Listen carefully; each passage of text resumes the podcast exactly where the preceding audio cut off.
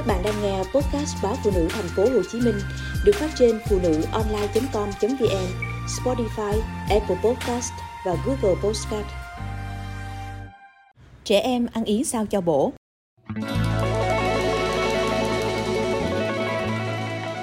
Thời tiết chuyển mùa, nhiều trẻ bị sốt, ho, lên cơn suyễn vân vân.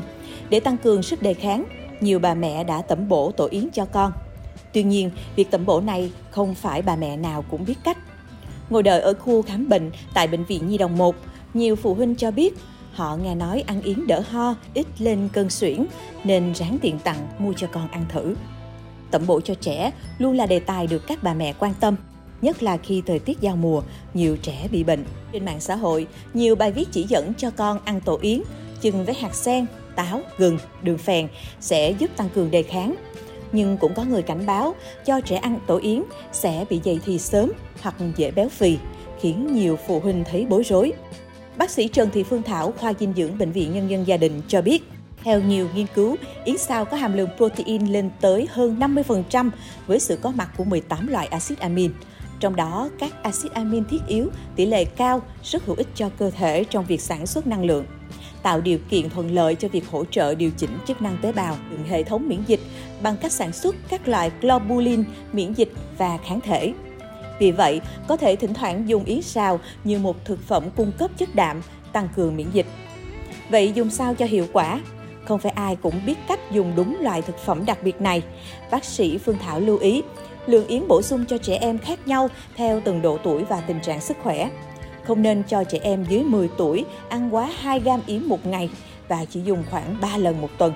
Sau lần trải nghiệm ăn tổ yến đầu tiên nên dùng một lượng ít thì hãy quan sát trẻ ít nhất 3 ngày để tránh thể trạng dị ứng của từng trẻ. Nếu trẻ ăn yến trong 3 ngày không xuất hiện các triệu chứng dị ứng thì có thể tiếp tục cho trẻ ăn.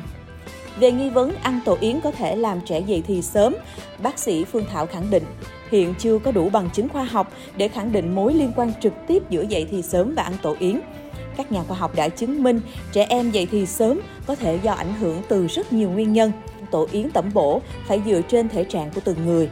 Bởi thực tế, nhiều trường hợp do ăn không đúng cách hoặc sử dụng quá nhiều đã dẫn đến rối loạn tiêu hóa hoặc béo phì. Vì vậy, nếu trẻ đang có bất kỳ vấn đề sức khỏe nào, hãy tham khảo ý kiến của các chuyên gia dinh dưỡng trước khi dùng. Còn tiến sĩ bác sĩ Nguyễn Thị Sơn, nguyên giảng viên trường Đại học Y Dược Thành phố Hồ Chí Minh giải thích, tổ yến nên dùng với những trường hợp trẻ nhỏ ăn uống kém, không hấp thu, vân vân. Còn với những trẻ ăn uống bình thường, đủ chất thì không nhất thiết phải tẩm bổ tổ yến. Vì nếu tẩm bổ nhiều tổ yến, trẻ có thể dư đạm, dư chất làm cơ thể phát triển quá nhanh. Có thể bổ sung tổ yến cho trẻ trong giai đoạn bị bệnh, không ăn uống được hoặc học thi căng thẳng, không ngon miệng. Để sử dụng yến đúng cách, Đông y sĩ Nguyễn Thị Hà, Hội Đông y quận Phú Nhuận lưu ý. Yến có rất nhiều dưỡng chất, có tính hàn là vị thuốc bổ âm, bổ huyết trong đông y. Vì vậy, tiêu chảy mà ăn yến thì rất nguy hiểm, có thể khiến tình trạng trở nên nặng hơn. Trẻ đang bị bệnh, bị sốt thì cũng không nên ăn, chỉ nên cho trẻ ăn sau khi hết bệnh để phục hồi cơ thể. Luôn nhớ phải kết hợp thêm gừng để giảm tính hàn của yến.